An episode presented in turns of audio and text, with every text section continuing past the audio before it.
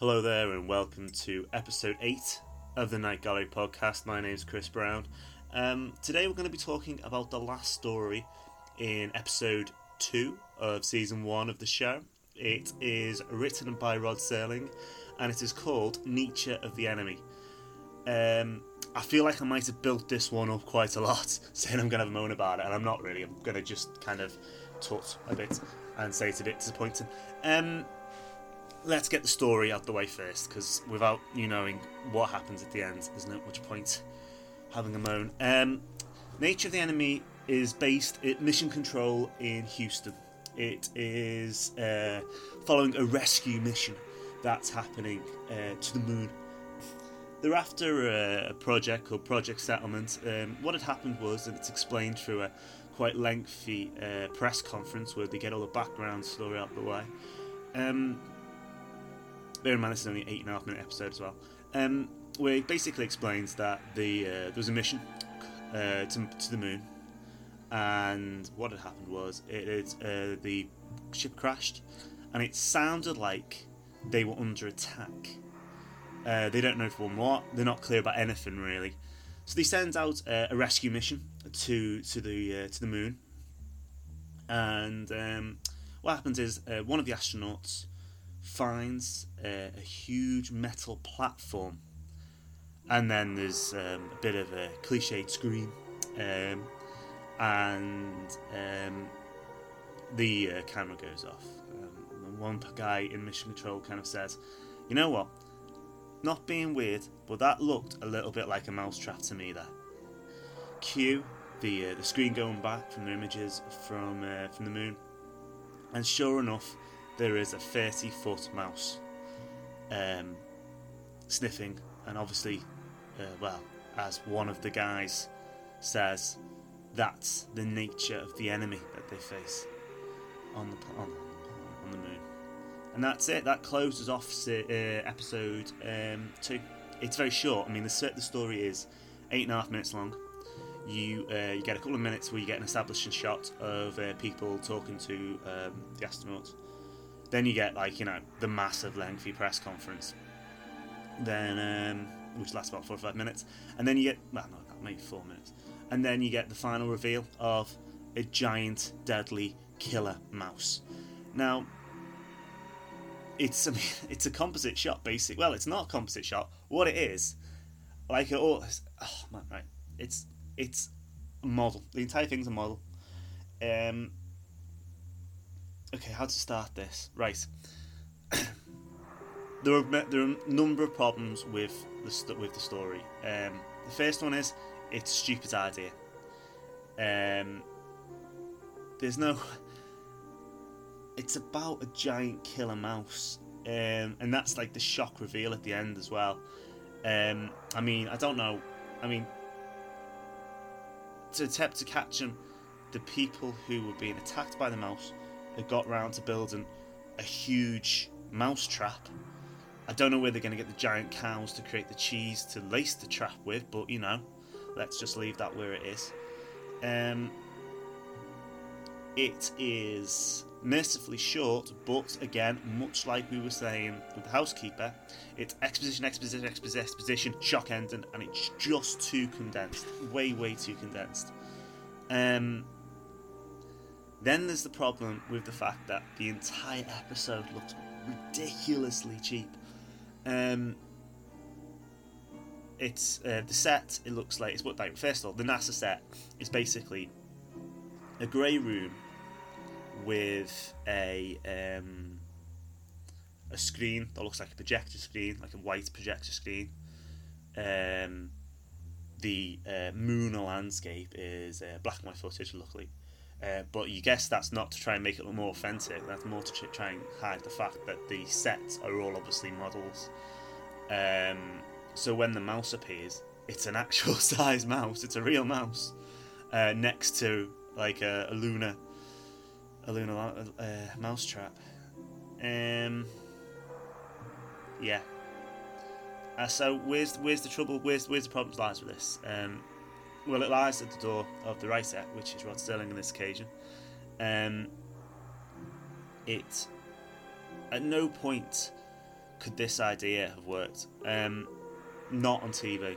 I mean, you might have been able to get away with it as a short story, simply because you can. Um,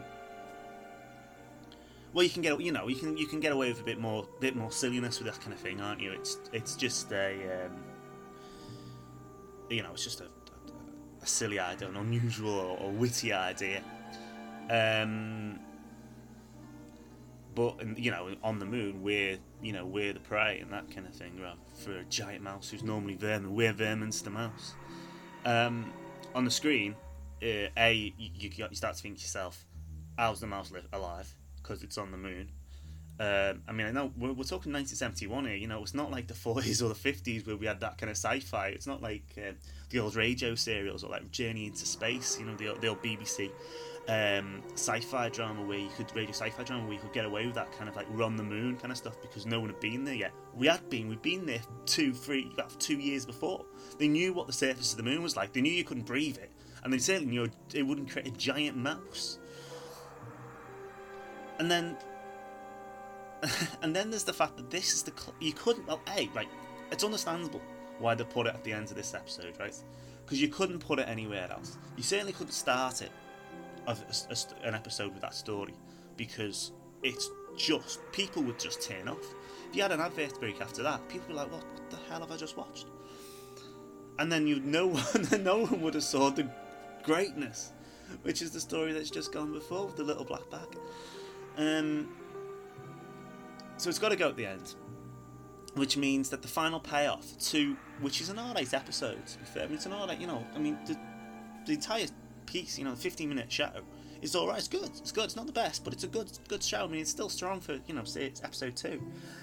Um. So it's you know it's you you finish in that. You know, shall I watch episode three? Because I like the thing with the black bag in thing with the housekeeper was alright, but what the hell while watching at the end? No idea, no idea. Then there's what, and this is this is the this is the reason why I get quite annoyed about this, right?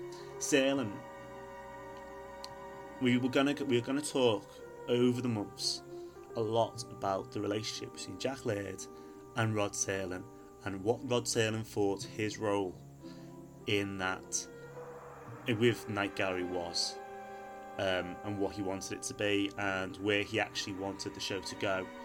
Um, and also, I would say the discrepancies between some of the things he says in terms of wanting it to do well, wanting, yeah, wanting it to do well, and also his trepidation at the concept that it would go to a 22 to 24 series, episode series weekly, which is what it obviously does for season two.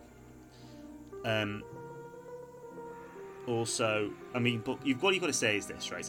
You've got NBC who are really nervy about the fact it's an anthology program and would rather it be like a slightly more grown up Twilight Zone.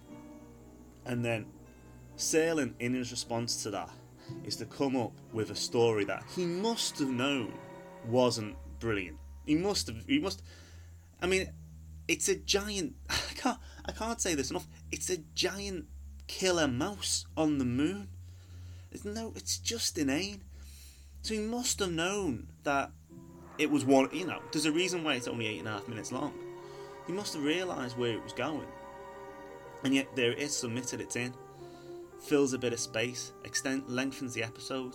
I mean, you know, I'll be honest with you, and like you can see where, um, you can see where NBC might would want to come from. Why don't we just make Little Black Bag five minutes longer, and why don't we just make, you know, the housekeeper four or five minutes longer? Because it because that story could have done with that kind of little bit more weight to it, a bit more time, just to let the characters breathe, so it's not so obvious where it's pointing the entire story.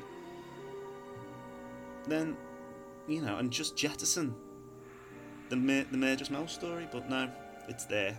Um, from a critical point of view, um, I mean, I've, I've gone OTT on this, and I said I wouldn't, but I have done. But from a from a critical point of view, it is um, it's an indication of what's to come with some of the stories. And I know some people say when people say I don't like the Night Gallery, they point out stories like this one, unsurprisingly, rather than you know the dead man or something. They always say, "Oh yeah, but there's just nonsense in it," and that's understandable because, as we were saying, this closes out this this episode. So yeah, basically, what I'm saying is, it shouldn't be in this. It just shouldn't. This should never have got past um, the uh, script stage, and it did, and it shouldn't have done. And I think the reason for that is because Serling's name's on it.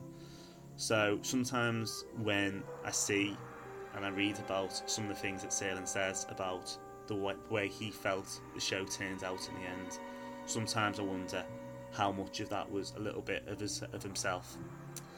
Um, I don't know if that's controversial or not, really, to be honest with you. I know uh, there's some people that says, you know, Serling's words gospel, but sometimes I don't half wonder what he was up to at points. Anyway, um, I said I'll keep it short, and I have done. This is uh, going to be well, it's the end of episode two.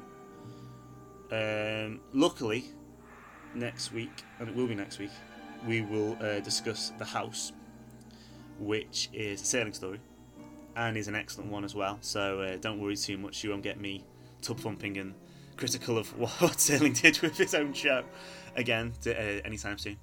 Um, just the usual. Uh, if you want to get in touch, you can do at uh, Night Gallery at the Twilight Zone Podcast.com. Massive thanks for Tom to host for hosting me on uh, on his website, the Twilight Zone Podcast.com. And if you don't listen to his um, his show, you should do because it's a lot better than mine. Um, also, um, if you want to get tap chat to me properly, uh, you can get me on Twitter at orange underscore monkey. Um, I'm normally about, I normally have to say hello to you and uh, have a if you want to if you disagree with anything I've just said, uh, you can you can let me know there. Um, right, well that should do it for this week. Um, I hope you had a Merry Christmas and I uh, hope you enjoy your New Year's celebrations if you're listening to it over the ne- this over the next couple of days. Um, I will speak to you next week for the house.